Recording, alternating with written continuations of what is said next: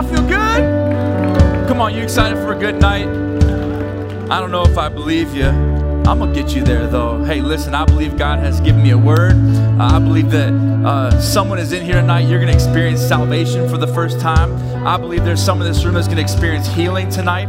Uh, I believe someone's walked in here uh, neck deep in depression and anxiety, and I believe that God is gonna speak directly to that tonight. God is gonna speak to your issue tonight. Uh, man, I, I, I come here with great expectation for what God's gonna do. And Hey, look, my name is Andrew Matrone. I'm one of the pastors on staff, and I love getting to hang with y'all. Y'all enjoy Thursday nights? Man, I, hope that you came expecting for, for God to do something powerful. We're in a series called Follow Me. Uh, last week, Connor crushed it. It was so amazing. Go back and, and listen on YouTube or go to our app or whatever it might be. Uh, but we're in this series called Follow Me. And basically, the premise of this series is that once God saves you, God then calls you. God saves you and then God calls you to something. He calls you to a new life. He calls you to a, a, new way of living. Ephesians 2 says that for it is by grace you have been saved through faith. It's not from you, it's a gift from God that God has saved you. It's not about what you've done, it's about what God did. Okay, and it's just through our faith in Him we can be saved. But then it goes on to say that we are God's handiwork, created in Christ Jesus to do good works. Okay, so God has saved us, and then we in turn, God has now called us to live out the life that He has put before us. Matthew 16 24 says, Whoever wants to be my disciple must deny themselves, take up their cross and follow me. That when we follow God, what we do is we say, God, to the best of my ability, I'm going to, de- to deny the things in my life I'm going to deny my earthly pleasures. And with my money, my finances, my job, my relationships, to the best of my ability, I'm going to submit my life under you.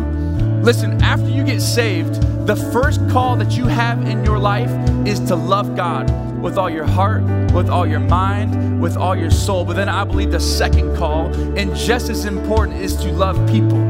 love people as you love yourself. And as Jesus would call disciples, there's this one moment in the Gospels. Jesus comes to a couple disciples. He says, Follow me, and I will make you fishers of men. Follow me, and I'll make you fishers of men. In other words, Jesus was saying, Look, follow me, and I'll turn you into someone who makes more followers. Follow me, and I'll turn you into someone who finds more disciples. Follow me, and I'll turn you into someone who will impact and affect the kingdom of God. Amen. Follow me, and I'll make you fishers of men. Listen, as believers, out, outside of surrendering your life daily to God, I believe the greatest call that you have is making God known to people. Listen, the bottom line tonight's message is that you will never find greater fulfillment as a believer until you join in the mission of finding lost people with Jesus Christ. Listen, tonight we're going to talk about God's heart for the lost people, and I believe it's going to begin to shift your heart for the lost people. Amen. Let me pray for you. God, I thank you so much for tonight. God, I thank you for what you're going to do. Lord, I believe that you have something so profound that you're going to speak to our group tonight. Lord, I pray, pray, Lord, that people would come with expectant hearts, open eyes, open ears, Lord God. I, I pray that you would speak directly to us, God. We trust you and we give this night to you. And all God's people said, Amen. Hey, hug someone's neck on the way down, tell them you love them.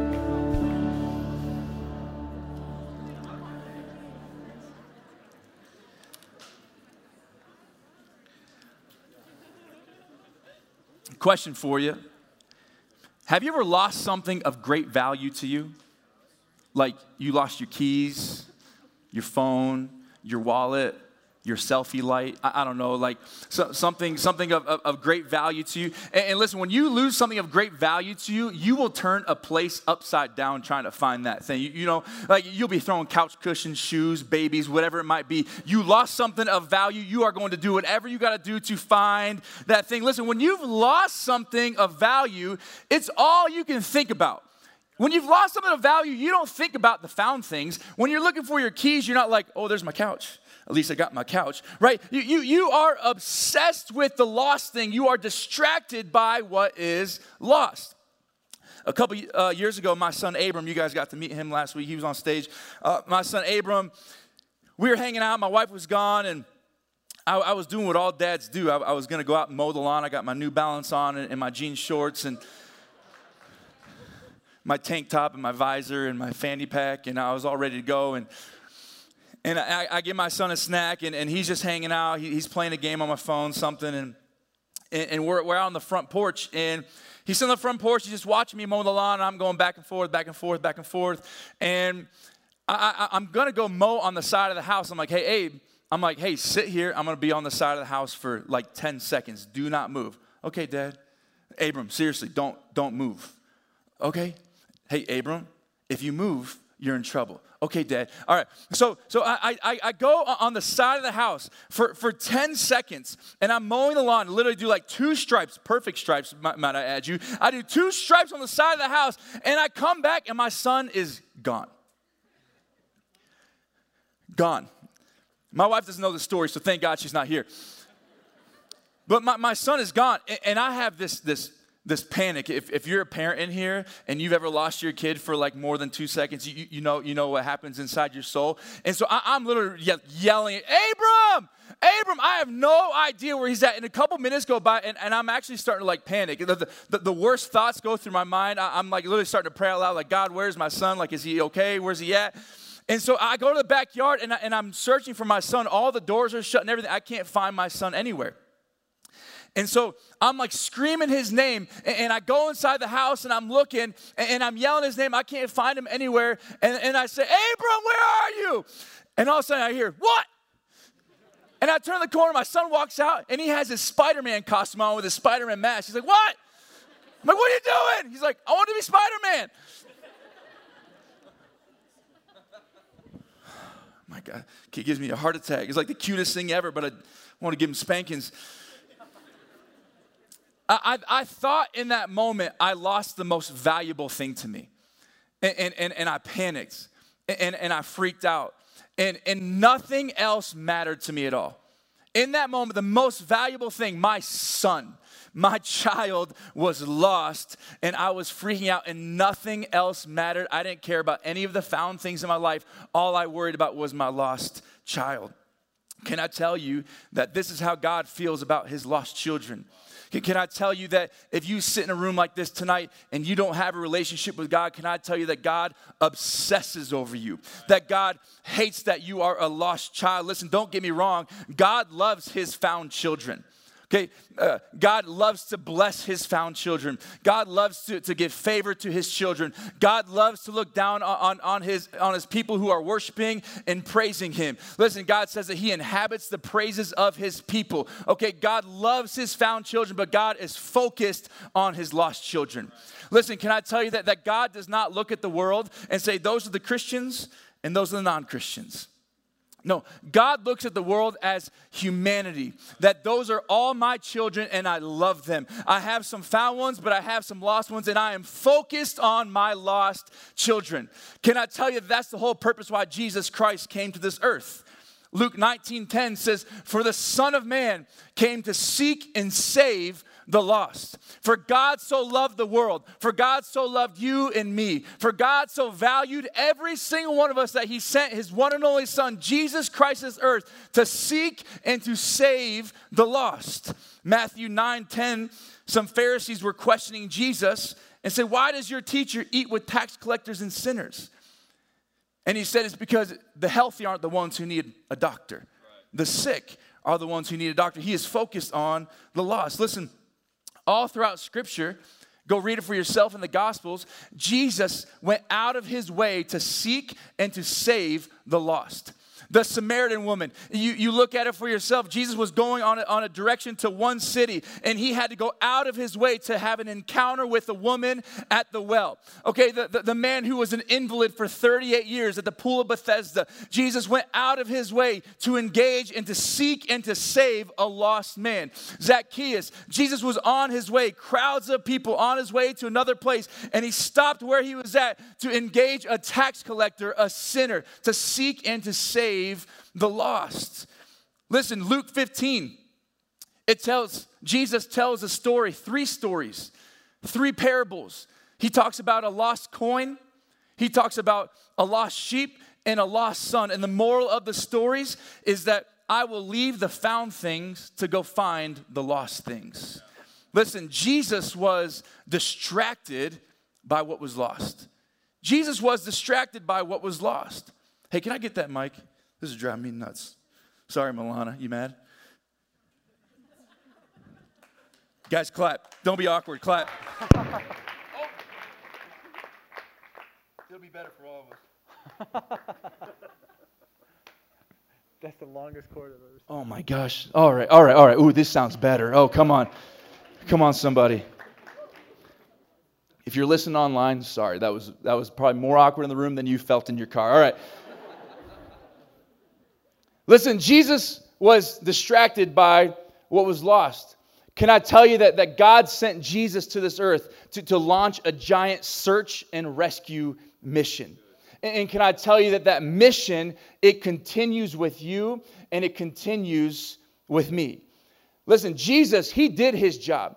God sent Jesus, his one and only Son, to this earth to seek and save the lost, to come to this earth to be a ransom for our sins. That Jesus Christ, He came to this earth and He died on the cross for us, for our sins. And three days later, He resurrected. Jesus did His job, but then Jesus now hands the baton to you and I. When Jesus left this earth, God left the Holy Spirit, who says that gives us authority and empowers us and emboldens us while we go on this mission that Jesus has gone before us with. Acts 1 8 says, But you will receive power when the Holy Spirit comes on you, and you will be my witnesses in Jerusalem and all of Judea and Samaria and to the ends of the earth. When you say yes to God, what happens then is that the Holy Spirit fills you, and then it gives you authority and empowers you to go and be a witness. And, and put, that, put that verse back up. What, what this passage is saying in, in Acts 1 8 it's saying, but you receive power when the Holy Spirit comes on you, and you will be my witnesses in, in, Jerusalem. What this is saying to us in modern day time, whatever city you live in, Jerusalem, and then Judea and Samaria, whatever region you live in, whatever city or whatever, uh, whatever country you live in, and then to the ends of the earth. Basically, this passage is saying, anywhere you go, you are to go with the Holy Spirit, the power of the Holy Spirit, and be a witness to people who do not know. No matter what job you have, no matter what city you go to, no matter what place you might fly to, or wherever you might move to, that you are called to be a witness, and the Holy Spirit gives you authority and gives you power. Listen, this is the ultimate mission of the church of Jesus Christ. And you, as a believer, you are a part of the body of Jesus Christ, okay? Church is not a building, church is you. You and I, we are the bride of Christ, and this is the ultimate mission of the church to find lost people and to bring them to Jesus. Can I tell you that, that church gatherings are important? Can I tell you that, that this is extremely important for us to, to meet together, uh, to, to worship? To, uh, to, to, to meet together and to have sermons and to have altar calls and pray together? Can I tell you that it's important for you to meet with your life group, to serve, uh, to, to give, to, to, to be in a, whatever it might be, that these moments are extremely important for you. But can I tell you that the goal of the church is not to create some kind of Christian country club? Okay, the, the goal of the church is not for us just to come into this comfortable little bubble and just learn all the things about God and then go do nothing with it. Listen, the goal of the church when you walk into this room is for us to strengthen you, for us to encourage you, empower you, and build you, and then send you out on the mission that God has set before you to the ends of the earth, to your city, to your workplace. Don't get comfortable in an environment like this. Do not get it twisted that we do not do church so that we can just get really, really comfortable and all in our feelings. Right? Does God want to speak to you in these moments? Does God want to heal you, restore you? Yes. But ultimately, God wants to strengthen you and encourage you to send you out into your world. Listen, once you say yes to Jesus, you are on a new assignment. When you say yes to Jesus, you are on a new mission of seeking, of finding, of sharing. Follow me, and I will make you fishers of men. Follow me, and I'll make you fishers of men. I was thinking about it. You're sitting in the room like this, and you're like, man, I've, I've heard this before. I've been in church for a long time. I get it. Love God, love people. so nice. But, but, but if I'm being really honest, when it comes to like seeking lost people, finding lost people, sharing my faith, um, it kind of sounds like the, the worst thing on the planet. Not, because I'm a bad person, but uh, it, it's, it's like one of the most intimidating, daunting things on the planet, and I'm just not really here for. So great, have a good message up there, but I'm not sure if this is something that I can really do. And listen, I get it. I, I, I know I'm a pastor, but sometimes for me, sharing Jesus with people who need Jesus can actually be quite difficult for me. Listen, give me a mic up here and I'll talk about Jesus all day long. Put me next to my neighbor Mary and I'm like a 13 year old boy. I'm like, ah, Jesus, I don't know. Mary, all right, talk to you soon. Like I, I think that as believers we love to quote like the Romans 1:16, like for I am not ashamed of the gospel of Jesus Christ. I got it tattooed on my chest. I got it tattooed on my leg. But when it comes to telling somebody about the gospel of Jesus Christ, ooh, I'll save that for you with the mic. Let's be honest, I think a lot of people struggle with this. And what's crazy is we sit in this room and we know the hope of Jesus Christ. We, we have the greatest news on the planet. We have the gospel. And in a world that we live in today, we know what our world needs, right? We have the greatest news, the greatest hope. We have the peace that every single person is looking for on this planet, but for some reason, we don't share it. And, and, and I, I ask myself, why? Why is it that we have such a difficult time, I think, engaging with people who are lost and inviting them to church and inviting them into a relationship with God? And I think we have all sorts of excuses. Maybe for you, you feel disqualified like you're like, man, if people really knew me, I know I'm a Christian and I'm into the whole God thing, but but the reality is is that like I don't feel like I'm that good of a person. Like if you really knew what I did on the weekend or I did right before I came to young adults, I'm probably the last person that should be telling anybody about Jesus. You feel pretty disqualified. Maybe for you, you don't feel knowledgeable enough. Like, I haven't really been a believer for a long time. I really only know what, what you tell me, and what you tell me, I don't know if I fully believe. So, uh, I, I, don't really know much about the Bible, and, and, and, and I, I, like Jesus and I like the whole thing, but, I, but if someone asks questions, I don't really know what to do, so I'm really not knowledgeable. Maybe for you, you're just afraid of what people might think.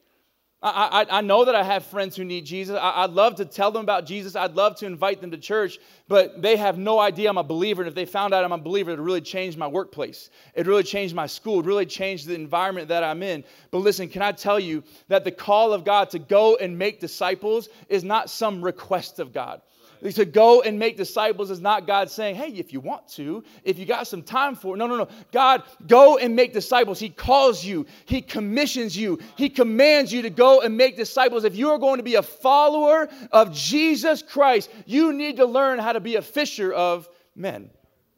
Listen, if you're a believer and Jesus has changed and transformed your life, can I tell you that He did not just do it for you? He did it so that you would be a light to those around you. Jesus didn't just save you for you. In the moment, He did. But Jesus saved you so you might go and seek and find and share with those who don't know Jesus.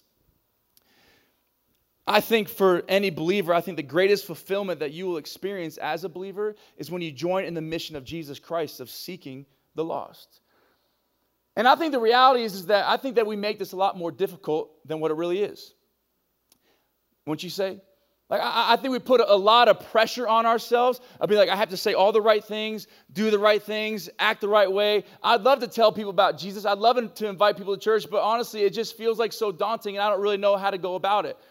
And so I was feeling in my heart that I'm like, man, I just want to give the, the most simplest message tonight to encourage you that you can share your faith to, to encourage you that, that, that once you said yes to Jesus, Jesus gave you all the ability, Jesus gave you all the authority, Jesus gave you the wisdom, the discernment, the knowledge, the understanding to say the right things at the right time. Can I encourage you that if you're a believer, that this is what God has called you to? And if God has called you to something, God will grace you for it. And so, listen, I believe that this is what God has a call on your life. So, I'm going to give you four thoughts when it comes to how do I share my faith with people who do not know Jesus. And I heard these four things from a pastor like years and years ago. And as I was writing this message, I remembered it. And it's these four things. Here's number one accept personal responsibility. Accept personal responsibility. You have a personal responsibility. That is not somebody else's job to reach your friends, that God has put this on you, that it is a personal responsibility, but you have to first accept the responsibility. I've learned in life that behavior, it follows belief. Listen, if you don't believe that you're responsible for seeking lost people, then you'll never do it.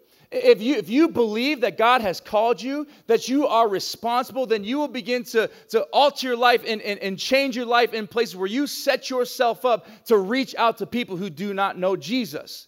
Listen, let me tell you something that God has strategically placed you in, in the place that you're in right now. That God has given every single one of us a, a sphere of influence. A few weeks ago, I talked about how God has entrusted you with things. Can I tell you right now that, that God has entrusted you with the family that you're in? That He strategically has placed you in that family? I, I, know you hate your family. I know you feel all sorts of things about your family, but can I tell you that God has strategically placed you in that family? Can I tell you that God has strategically placed you at the job that you're at? And I know you're making minimum wage and you hate that job, but can I tell you that God has strategically placed you there? God has strategically placed you in your relationships. God has strategically placed you at the school that you're at. God gives you and puts you in a sphere of influence, and then God's hope is that you would influence those people. Listen, the, the word influence is the ability to have an effect on the character, the development, and the behavior of someone else. But I think the reality is that a lot of us, we get influenced by everybody else. We go to our workplace, we go to our school, and, and, we, and we, we know the message of God that He has for us. And, and we go with, with, with all these things, but then we show up to our workplace or our school, and then we allow every other person to influence us. Listen, God has given you this sphere of influence, and God has given you the abilities, God has given you the gifts, God has given you the personality to influence the people around you, to influence the character, to influence the development, to influence the behavior, and ultimately influence that person towards Christ. God has entrusted you with the people that you engage with. And He has hoped that you would influence them. In other words, can I tell you that it's not God's job to reach them, that it's a partnership? That, that scripture says that we are Christ's ambassadors. In, in other words, that, that we represent Christ, that we have to make an appeal to other people on, on, their, on his behalf, that we're ambassadors, we're representatives, that we are responsible for the people that God has placed into our life. And you say, well, isn't it God's job to like seek his own children? Like, isn't it God's job to, to reach his own children? Like, child God, like, it can, isn't it his job? Listen, if it was God's job, then, then why did Jesus say, go and make disciples? Why did Jesus say, follow me and I'll make you fishers of men? Why did Jesus send out the 72 disciples to make them uh, to, to, make disciples of all nations. Why, why, did God call Paul to travel from city to city and country to country? Why has God called over the past thousands of years thousands and hundreds of thousands of pastors and missionaries and evangelists? Listen, God uses people to reach his people. Listen, God uses you in whatever sphere that you're in to reach people. All throughout Scripture, God uses people to reach people. We're Christ's ambassadors. That's why you are on this planet. Can I tell you that? That you are on this planet to represent Christ. Now, if you don't know God, that's not your job, that's not your mission. Your, your, your first job, if you don't know God, is to come into relationship with God. We're going to give you an opportunity for that tonight. But once you come into relationship with God, you are put on a mission, on a new assignment to find people. Listen, this is not just for pastors. I think that maybe we skew that, that okay, if, if I was a pastor, I would do that. Listen, I have the same responsibility as you do. And when I go to the gym, when I go to my workplace, just because I have a mic in my hand does not excuse me not to go into my daily world of the people that God has given me influence over to still reach. Listen, just because I have a mic in my hand means nothing. All of us are called to be Christ's ambassadors. We have to accept the personal responsibility and then, second, we have to build upon a personal relationship. Build upon a personal relationship. I, I, was thinking about it. I'm king of just telling people about Jesus with no prior relationship. I don't know what it is about me, but I get really angsty. And I'm like, I'm just going to tell them about Jesus. I know I've never met them, and I, I know they're just walking down the street, but I'm just going to tell them about Jesus. My, my wife is the same way. I, we get in all sorts of weird situations every time we have a new waitress or something. If that's you, I'm so sorry, but I'm like, I just got to tell, I just got to tell someone about Jesus. And, and, and one day I, I, was at the gym, and I'd, I'd been seeing this guy at the gym for a long time, and he's like, he's meathead, okay, like, and not just meathead like the, what's up, you know, and, and, I felt like I was supposed to like invite this guy to church, not even invite him to church. I just felt like I was like, hey, go build a relationship with that guy. And and, and I got beside myself one day, and I just I just went up to him. I was like, hey man, ah. He's like, what's up? and and I, I said, hey, can I can I tell you about Jesus? He said, no. All right, good talk. I'll see you later. And now me and that guy have avoided each other for like for two years. I swear to God, he sees me. I, he's probably gonna key my car one day, but.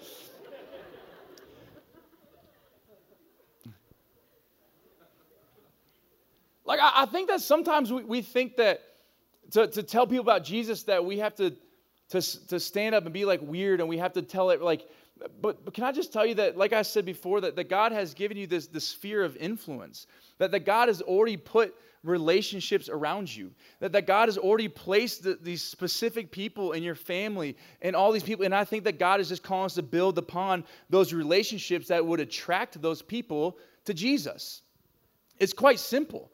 Who are the people in your life? How are you building a relationship with, with them right now that would ultimately attract them to want to engage with Jesus? I, I, I, I was reading that this week and one of my favorite descriptions about Jesus, and it was actually supposed to be a dig towards Jesus, and Jesus, when he says it, he was referring to what some of the Pharisees were saying about them, about him. But the he was saying that the Pharisees looked at him and said, "Look at that man; he's a friend of the sinners and tax collectors." Like trying to throw a dig at Jesus. That guy likes people who are not religious. That guy likes people who are tax collectors. That guy likes people who are sinners that Jesus was a friend of sinners. People saw Jesus as a friend of sinners. For some reason, sinners and tax collectors, they liked Jesus. But they did not like religious people. They did not like Pharisees. But for some reason, they liked Jesus. Why did they like Jesus? Because he partied with them? Because he was like the cool, relevant guy who was like kind of a Christian, but he like was like them and a cool. No, no. No, you know what Jesus did? Jesus sat with them. Jesus had meals with them. Jesus conversed with them. Now, now Jesus did life with his disciples, but, but Jesus spent a lot of time with sinners and tax collectors. He went out of his way to engage with them. And, and it was crazy. They were so intrigued with him. And I read a story today where it says that they were gathered around listening to the words of Jesus. They were attracted to Jesus. Listen, I, I think that for, for some reason, we've had this thought. I was thinking about it this week that we had this thought that to attract the world, we have to be like the world.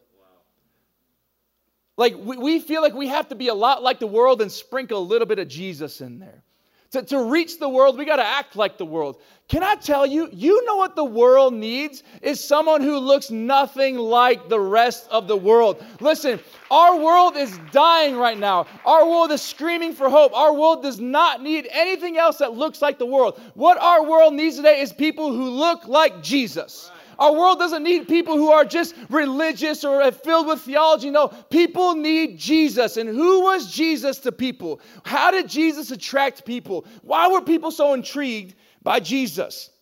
He cared, he listened, he was compassionate, he didn't judge, he talked different, he looked different. He looked nothing like the religious people. He looked nothing like the world. But for some reason, the people of the world were attracted to Jesus.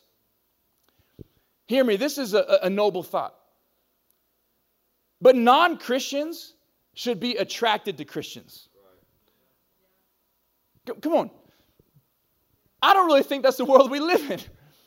But non Christians should be so attracted to Christians. Believers, we should be the most loving, compassionate, kind, patient people on the planet. We, we, we should be so attractive in the way that we talk, in the way that we walk, in the way that we engage people, where people want to say, What is different about you? You look nothing like all the religious people that I've heard about. You look nothing like the rest of the world. Tell me why you are the way that you are. Listen, can I tell you that people in our world, they don't need some the- theological debate, they don't need some political debate. What they need is friends. What our world needs is people, when everybody else is fighting and backbiting and being horrible to each other, we have people like, hey, whatever, I just love you. I, I see you. I know that you believe different. I know that you look different. I, I know that you have some different things going on in your life. But listen, I don't care about any of that because I just love you. I have compassion on you. I care for you. Listen, relationship is important. You know why? Because relationships build trust. Relationships say, I don't want anything from you, I just want everything for you. Okay? Listen, who has God placed in your life? Who are the people around you? What is your sphere of influence? And how are you building upon those relationships? So, building upon relationships, that, that says, let me care about you. And this third point says, let me share more about me. The third one is this share your personal story. Share your personal story. Have you ever tried to tell someone about Jesus and it went really bad? Come on. Where, where, you're like, hey, so uh, like God, he he like uh he he he like had his people and there was like this Passover and they like slaughtered a lamb and they painted blood over the and then and then Jesus came to this earth and then uh oh yeah yeah yeah yeah yeah he he he went, he went to the cross and and, and he died and there, there, was more blood and, and, and something that has to do with like a lamb and, and but man he loves you. He loves you. Do you, you, you want to come to church and, and learn more about this jesus? But we get caught up. It's like shut up quit talking. You're like i don't know how to stop what's coming out of my mouth. Listen you know what the definition of evangelism is it's the spreading of the gospel by personal witness.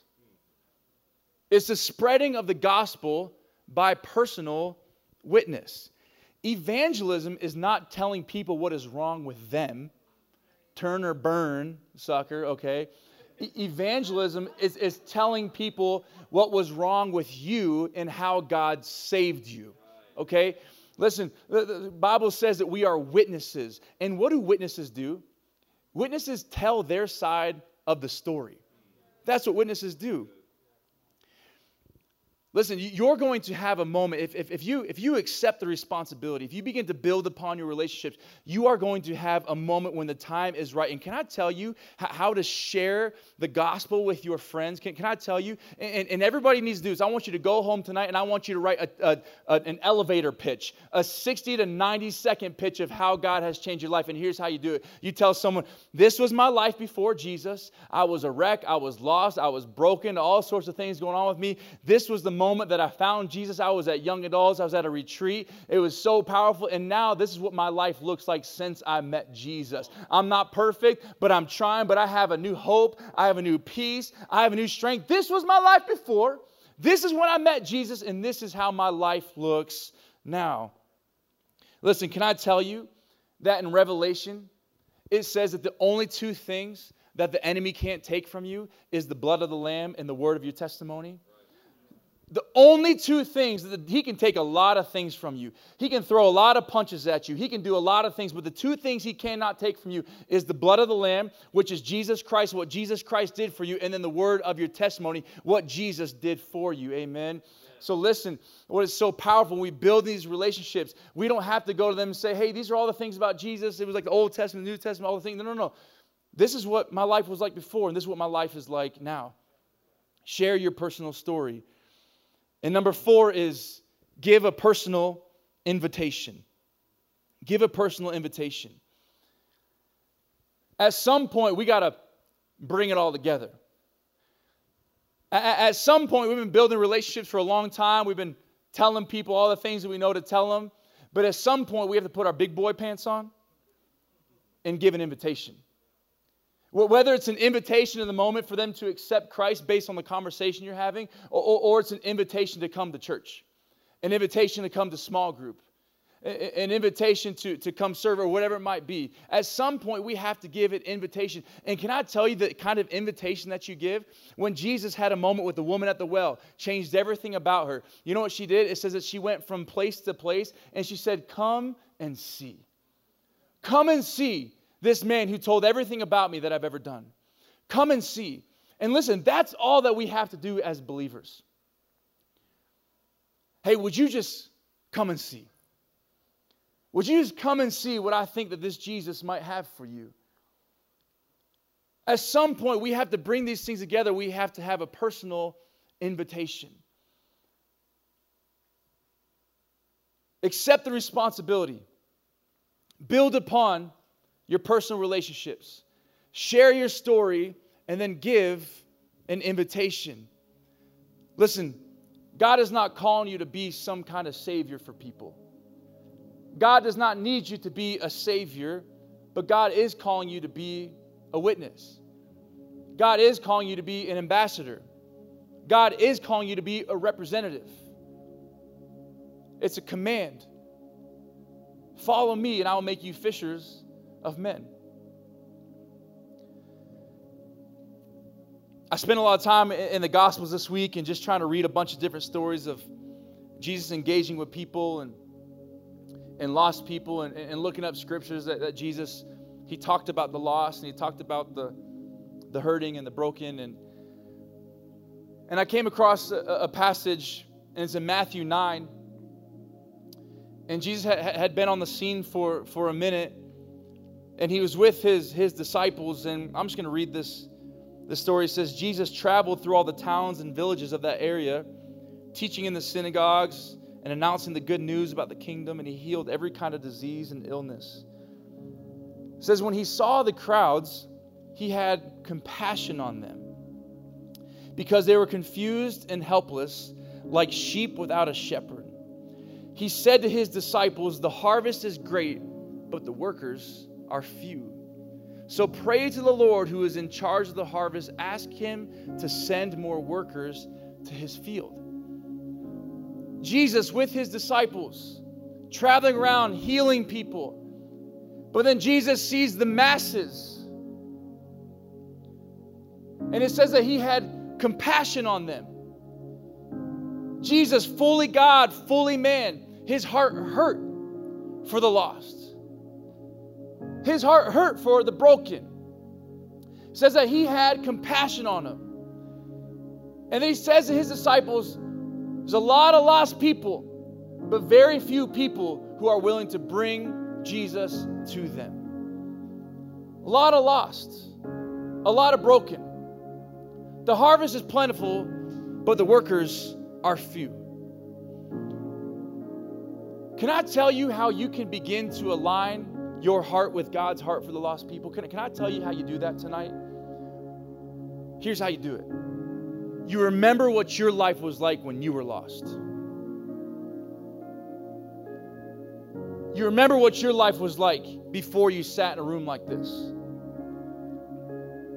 You remember your life when you were lost, when you were broken, when you had nothing to put your hope in, that you put your hope in every guy, every girl. You put your hope in every substance, everything, every materialistic thing. But then you found Jesus and your life began to shift.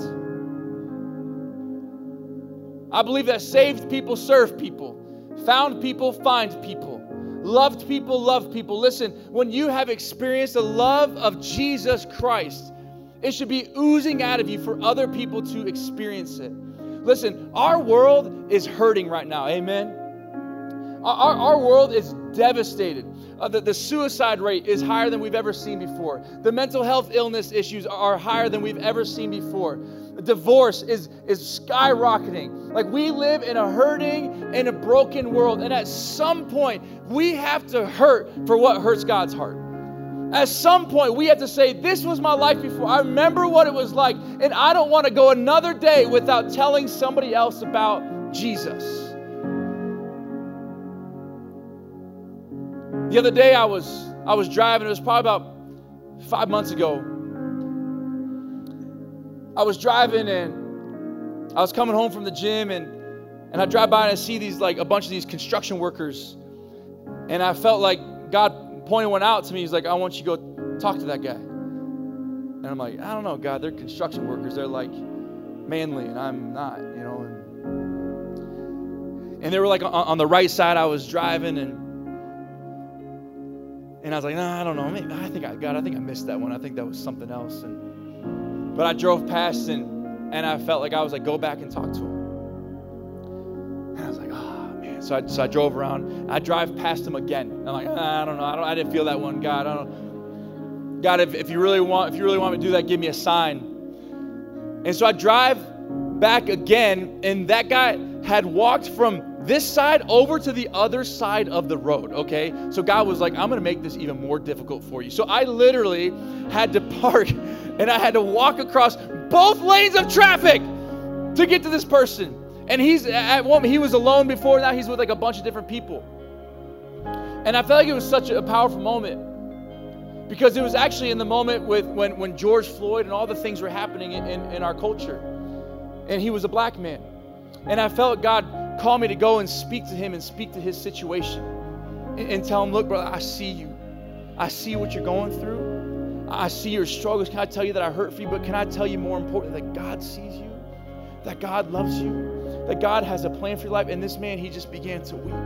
And right there on the side of the road in the middle of COVID, I began to pray for this man. Can, can, can I tell you, there are so many people looking for somebody to reach out to them. And you might just be the bridge to do that. But you have to accept the responsibility that your life is not just about you. God saved you that you would make an impact in the lives around you. If y'all stand to your feet.